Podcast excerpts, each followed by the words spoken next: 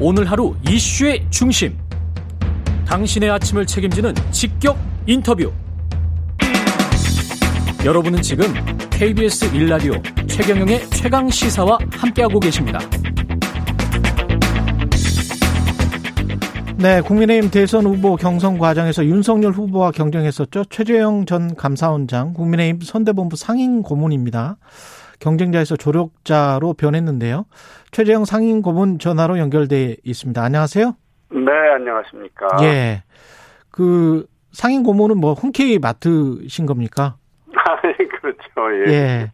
경쟁자였는데 선대본에 이제 합류해서 열심히 하고 계시는데 이렇게 결심하시게 된 계기 같은 게 있나요? 음, 물론 이제 윤 후보의 요청이 있었죠. 그런데 음. 뭐 경선 시작하면서 모든 경선 후보들이 최종 후보 결정되면은 어뭐 완팀으로 힘을 모으기로 했던 것이고요. 예. 어, 더군다나 저 같은 경우는 정권을 반드시 교체해야 된다는 생각으로 이제 정치에 나선 사람이기 때문에 음. 뭐 당연한 선택이라고 볼 수 있죠. 그렇군요. 그 가까이에서 계속 지금 지켜보고 토론도 많이 해보고 그러면서 윤석열 후보 어떻게 평가하십니까? 음, 뭐 솔직 담백한 사람인 것 같고요. 솔직 담백하다. 원칙에 충실하다는 면으로 볼 때 자기 말에 책임질 수 있는 사람이다라는 인상을 받았습니다. 그리고 저와 마찬가지로 이제 정치 초년병이라는 한계가 음. 있다는 말이 있는데 음. 어, 국정 전반에 대해서 뭐 토론 과정이나 경선 과정을 보면 국정 전반에 대해서 학습, 학습 속도가 매우 빠르다는 느낌을 받았죠. 그리고 뭐 정치 경험이 이렇게 많지 않다는 것이 오히려 새로운 정치를 할 수 있는 좋은 장점도 될수 있다고 저는 봤습니다. 근데 학습 속도가 빠른 것은 장점일 수 있겠습니다만은 기존에 만약에 너무 이제 학습이 안 돼 있다면 이게 대통령이 연습으로 하는 건 아니지 않습니까? 아, 그럼 뭐 본인도 예. 어, 뭐 전반적인 행정 경험이 부족하다는 거는 뭐 말씀을 하셨고요. 예. 어, 그 인사로 충분히 보완될 수 있는 것이다. 뭐 그렇게 어, 보시면 되겠습니다. 인사로 충분히 보완될 수 있다. 그 노현민 전 청와대 비서실장과 최근에 이제 언쟁을 벌이시는 게 좀 있는 것 같거든요. 예, 예. 예, 이 무슨 내용인가요? 아, 그거 뭐 그렇게 심각한 건 아닌데요. 예. 감사원에서 이제 2020년도 청와대 정기감사할 때 예. 대통령 직속위원회를 이제 같이 감사를 했어요. 예. 그때 이제 일자리위원회의 부위원장, 뭐 위원장은 대통령이시니까, 음. 네, 그리고 경사노위 위원장, 국가균형발전회 위원장 이런 분들이 비상근직인데 어 정액으로 월급을 지급했습니다. 그걸 이제 지적했었고요. 그 당시 지적 내용은 어, 비상근직이니까 실제 활동한 내용에 따라서 보수를 지급해야 되는데 정액 월급을 지급한 건 잘못됐으니 시정하라는 것이었죠. 음. 그런데 이제 그게 이제 언론에서 대통령 측근들한테 편법으로 월급 지급했다. 뭐 이런 식으로 나왔어요. 물론 이제 이분들 예. 후임자들은 그런 식으로 지급을 받지 않았어요. 아. 그랬는데 며칠 후에 이제 비서실장이 저한테 전화를 하셨죠. 그래서 예. 저는 어, 언론 보도 물론 저희들이 음. 감사할 때는 뭐 돈 받은 사람이 그러니까 그 정액 월급 지급받은 분들이 대통령 측근인지 여부는 사실은 관심사가 아니었는데 예. 일단 보도가 그렇게 나가니까 좀 불편했을 것 같다는 생각은 했죠. 음. 근데 이제 비서실장이 전화를 하셨길래 전화 받자마자 아예 언론 보도로 불편했을 거다 그러면서 미안하다는 취지로 음. 어, 이렇게 말을 했는데 비서실장께서는 정색을 하면서 청와대 감사를 하면서 왜 대통령 직속위원회를 감사했느냐 그건 위법하다라고 말씀을 하시더라고요. 예. 음, 그, 감사원 입장은 아무런 문제가 없다는 것이었고요. 뭐 사실 예. 그 대통령 직속위원회를 청와대 감사시 감사한다는 거는 뭐 아무런 문제가 없는 겁니다. 그런데 예. 그게 이제 위법하다. 음. 왜 소관부서랑 같이 묶어서 하지 않았느냐. 음. 근데 소관부서라는 게 사실 있는 게 아니거든요. 대통령 음. 직속위원회이기 때문에. 음. 그래서 이제 또 실장께서 계속 전화로 이제 말씀을 하시길래 또 청와대의 공식 입장이다 뭐 이런 말씀까지 하신 걸로 기억이 돼요. 그래서 그렇다면 공문으로 보내주세요. 어, 제가 그랬죠. 어, 그랬더니 이제 뭐 그 다음에 뭐 공문은 오지 않았습니다. 음. 어, 그런데 이제 사실은 이게 감사위원회의 위법한 감사가 재발될까봐 뭐 전화를 했다 이렇게 언론에 말씀하신 걸로 제가 봤는데 예. 만일 이게 대통령 직속, 직속위원회가 뭐 잘못했다는 것이 아니라 뭐 일을 잘했다, 뭐 모범 사례가 있다 이렇게 발표했을 있었더라도 위법하다고 전화를 했을지도 뭐 의문이고요. 예. 마치 제가 감사를 뭐 잘못한 것을 인정하고 사과한 것처럼 말씀하신 것 같은데 그건 좀 음. 사실과 다른 내용입니다. 알겠습니다. 그 그런 말씀을 원래 이제 그 최재형 고문님께서 먼저 하신 거죠. 이 그때 당시의 상황을. 그리고 난 다음에 지난번에 노영민- 정책 정강 정책 연설을 예. 할때 예. 뭐, 뭐, 과거에 이제 감사원에 있었 을 때, 예. 뭐, 저희 경험, 음. 어, 뭐, 이런 것들을 얘기하면서 제가, 특별히 어, 이 말씀을 했었죠. 하셨던 이유 같은 게 있을까요? 어, 감사원의 감사에 대해서 이제, 어, 청와대에서 특히 비서실장이, 어, 뭐, 항의성 전화죠. 어, 음. 원장에 대해서 직접 항의성 전화를 한 건, 뭐, 이례적이고, 또, 감사원의 감사에 대해서, 어, 청와대뿐만이 아니라, 뭐, 다른, 어, 뭐, 기관에서도 감사원장한테 직접 항의성 전화를 한 것은 좀, 어, 이례적인 겁니다. 그래서 예. 제가 정부가, 어, 감사원의 감사에 대해서 어떤 생각을 가지고 있는지에 대한 뭐 사례로 그냥 예. 이야기를 한 거죠. 그 최재형 고문님이 지금 종로에 혹시 후보자로 나갈 가능성이 있습니까? 지금 홍준표 의원이 원장님을 추천했다가 좀 당내 소란이 있긴 있었는데, 그 뭐, 예, 국회의원, 문제는 좀, 어, 뭐 너무 앞서가는 어, 질문인 것 같은데, 예, 어, 제가 뭐 종로에 그 정권 교체를 하기 위해서 어, 나온 사람이지, 어, 어디, 어, 단순히 뭐 어디 뭐 국회의원 한다든지 정치를 하기 위해서만 나온 사람은 아니기 때문에, 근데 만약에 당의 요청이 있으면 공식적으로, 어, 뭐 정권 교체를 위해서 당신이 나가야 된다, 꼭 필요하다, 이렇게 당이 요청한다면, 음, 뭐 당원으로서, 어, 뭐 당의 요청에 따라야 되지 않을까라는 생각은 가지고 있는데, 뭐 그런 요청이 있을 때 또 한번 고민을 해봐야 되겠습니다. 알겠습니다. 지금 판세는 어떻게 보십니까? 음, 일단은 뭐 정권 교체를 해야 된다는 여론이 압도적이죠. 어, 그래서 결국은 뭐 대선 결과는 결국 이러한 국민적 열망에 따라서 결정될 것이다라고 보고 있습니다. 그리고 지난번 사자 토론 후에 음. 여론조사 결과도 대부분 이제 윤 후보가 우세하다는 쪽으로 뭐 결과가 나오고 있는 것 같고 또 상승세를 타고 있는 것으로 보입니다. 예, 그렇지만 뭐 선거라는 건 끝까지 겸허하게 국민 목소리를 경청하면서 방심하지 않고 최선을 다해야겠죠. 예.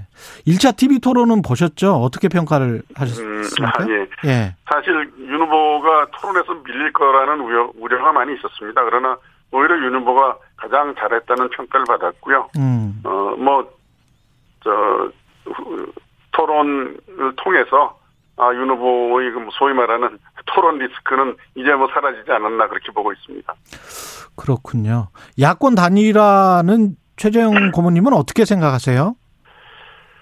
예, 이 정권 교체를 보다 안정적으로 확실하기 위해서 그 단일화가 필요하다는 말씀들을 많은 분들이 하고 계시는 것을 잘 알고 있습니다. 음, 저도 이제 내부적으로는 뭐 다양한 채널을 통해서 제 의견을 제시하고 있습니다만 이건 좀그 뭐 공개적으로 이렇게 막 내놓고 할 얘기는 아닌 것 같고요. 예. 후보 간에 결단할 사안이어서 제가 이 자리에서 뭐 제 개인적인 견해를 말씀드리는 것은 적절치 않은 것 같습니다. 알겠습니다. 그 SNS 통해서 김혜경 씨 네. 이재명 후보 배우자 법인카드 유용 의혹 두고 어, 업무상 횡령의 책임 죄책까지 물을 수 있다 이런 글을 남기셨어요. 네네. 예, 그렇게 보세요. 어, 그 법인 카드를 개인적으로 사용한 거는 어, 횡령에 해당이 되죠. 이 형법상. 아, 예. 그래서 공무원에 대한 공무원 해당 공무원이 범죄겠죠. 해당 그러나 공무원 그, 그 공무원의 범죄고 예, 후보자 부인도 이제 그런 걸 알고 공모했으면은 뭐 법률상으로는 음, 뭐 공범으로서의 죄책도 질 수 있는 거죠. 예, 사안에 따라 사안의 경중에 따라서 음, 다양한 어 뭐 그 책임을 물을 수 있지만 음. 어 중한 경우에는 형사상 책임도 물을 수 있다. 뭐 이런 취지로 제가 말씀을 드렸던 겁니다. 만약에 지시했거나 공모했다면 그렇죠. 예. 예. 그리고 지난주에 국민의힘 정강정책 연설에서 이제 제왕적 대통령이라는 단어가 역사 속으로 사라지도록 만들겠다. 이렇게 밝히셨어요. 이게 네네, 어떤 맞습니다. 맥락입니까? 음, 대통령도 헌법과 법률, 아니, 죄송합니다. 예. 헌법과 법률에 정해진 권한만 행사해야 되고, 음. 또 집권하면은 총리와 각 부장관의 자율성과 책임성을 크게 확대하겠다라는 것이 윤 후보의 주요 공약 중 하나입니다. 예. 어, 그래서 또 청와대가 이제 과거에 해왔던 것처럼 법에 근거 없는 과도한 인사에 이제는 그만두겠다라고 한다면 음. 제왕적 대통령제라는 말은 더 이상 나오지 않게 될 것이다. 이런 맥락에서 말씀을 드렸죠. 근데 이제 여당이나 여당의 지지자들은 윤석열 후보의 위험 요소에 관해서 제왕적 대통령제를 역사 속에서 사라지게 하겠다라고 말은 했지만 기존의 검찰 권력이 워낙 세기 때문에 혹시 검찰 공화국이 되는 것 아닌가 그런 걱정을 하시는 분들이 또 많단 말이죠. 아, 그건 이제 검찰 그 권력의 제도의 문제였다고 저는 보여지고요. 예. 윤 후보 개인의 문, 만일에 그런 문제가 있더라도 그건 윤 후보 개인의 문제가 아니고, 예. 어, 검찰, 그, 검찰의 오래, 오랫동안의 어떤 그 조직의 문제라는 생각을 가지고 있고요.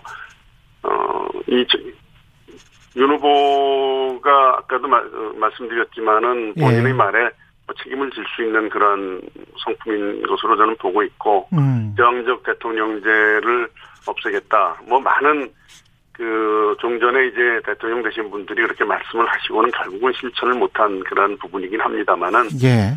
뭐윤 후보에게는 기대를 걸으셔도 좋겠다. 저는 그렇게 보고 있습니다. 그럼 검찰 제도 자체를 윤석열 후보가 혁신하는 그래서 검찰 공화국이라는 말이 안 나오게 하는 그런 방식으로 혹시 집권을 하게 되면 그런 검찰 개혁에 관한 로드맵이나 이런 거를 제시하는 게 낫지 않을까요? 그거는 좀 전체적으로 봤을 때는 좀 어떤 지역적인 부분이고요. 아, 대왕적 대통령제의 가장 큰 폐해는 인사권의 문제라고 저는 보고 있습니다. 예. 아, 그래서 대통령이 법적으로 행사할 수 있는 권한을 넘어서 공공기관, 금융기관, 뭐 심지어는 뭐 일부 사기업에까지 청와대가 인사에 영향을 미치는 것들이 가장 큰 피해라고 보고 있고요. 음. 뭐 그런 부분에 대해서는 뭐 절제할 수 있는 그런 후보다라고 저는 생각하고 뭐 그 약속을 지킬 거라고 믿고 있습니다. 아니 최근이죠 몇 달 전에 가령 무슨 뭐 99만 원, 90만 원 술집 뭐 검찰이 자체적으로 그냥 처리를 했지 않습니까? 그런 거 같은 경우는 만약에 감사 원장님의 눈으로 보면 이게 감찰의 대상 아닙니까? 아, 그 부분은 제가 지금 정확한 내용을 그 모르고 있는데요. 예. 90만 원 술집 그게 제가 그 기사 내용을 보지 않아서 예. 어떤 말씀인지 잘 모르겠는데 어쨌든 아마 공금을 개인적으로 썼다는 그러한 아니죠. 그러니까 그 검찰이 이제 자체적으로 뭐 99만 원 정도는 김영만 김영남법이 아니다. 뭐 이렇게 그 나왔던 사건이 뭐 있었습니다. 예. 아 그래요. 예, 아마 예. 내부적으로 뭐 음. 검찰은 어 그 뭐 기소 여부를 판단할 때뭐 음. 기소 유예를 할 수도 있는 거기 때문에 내부적으로 뭐 그런 지침을 가지고 있었는지 모르겠습니다만은 제가 자세한 내용을 모르기 때문에 이 자리에서 뭐 정확한 말씀을 드리긴 좀 어렵습니다. 알겠습니다. 정권 교체가 이제 국민 삶 제자리로 되돌려 놓는 출발점이라는 말씀도 하시고 정치 출발의 네. 시작점도 어 정권 교체다. 정권 교체가 꼭 필요한 이유가 뭡니까? 어, 이번 대선에서 정권 교체는 단순히 이제 정권 담당 세력의 교체가 아닌 것으로 저는 생각합니다. 예. 대한민국이 이제 지속 가능한 체제를 이제 회복해서 자유와 번영의 길로 이제 계속 발전해 나가기 위해서는 지난 5년 동안의 어, 정부의 폭주의 브레이크를 걸고 방향을 틀어서 바로 잡아야 된다라는 생각을 가지고 있고요. 그리고 음, 좀 전에 이제 제왕적 대통령제에 대해서 말씀드리긴 했습니다만은 사실 지난 5년간 대한민국의 삼권 분립이 많이 무너졌습니다. 그래서 180석 거대 정당이 지배하는 어, 국회 그리고 어, 기울어진 사법 권력에 대한 견제와 균형을 통해서 삼권 분립이라는 헌법 정신을 바로 세우기 위해서도 반드시 정권 교체는 이루어져야 되고 그것이 어, 우리 현재의 대선이 가지는 가장 중요한 의미다. 저는 그렇게 보고 있습니다. 알겠습니다. 최재형 국민의힘 선대본부 상임 고문님이었습니다. 고맙습니다. 네, 감사합니다. 예, KBS 1라디오 최경령의 최강 시사 2부는 여기까지입니다.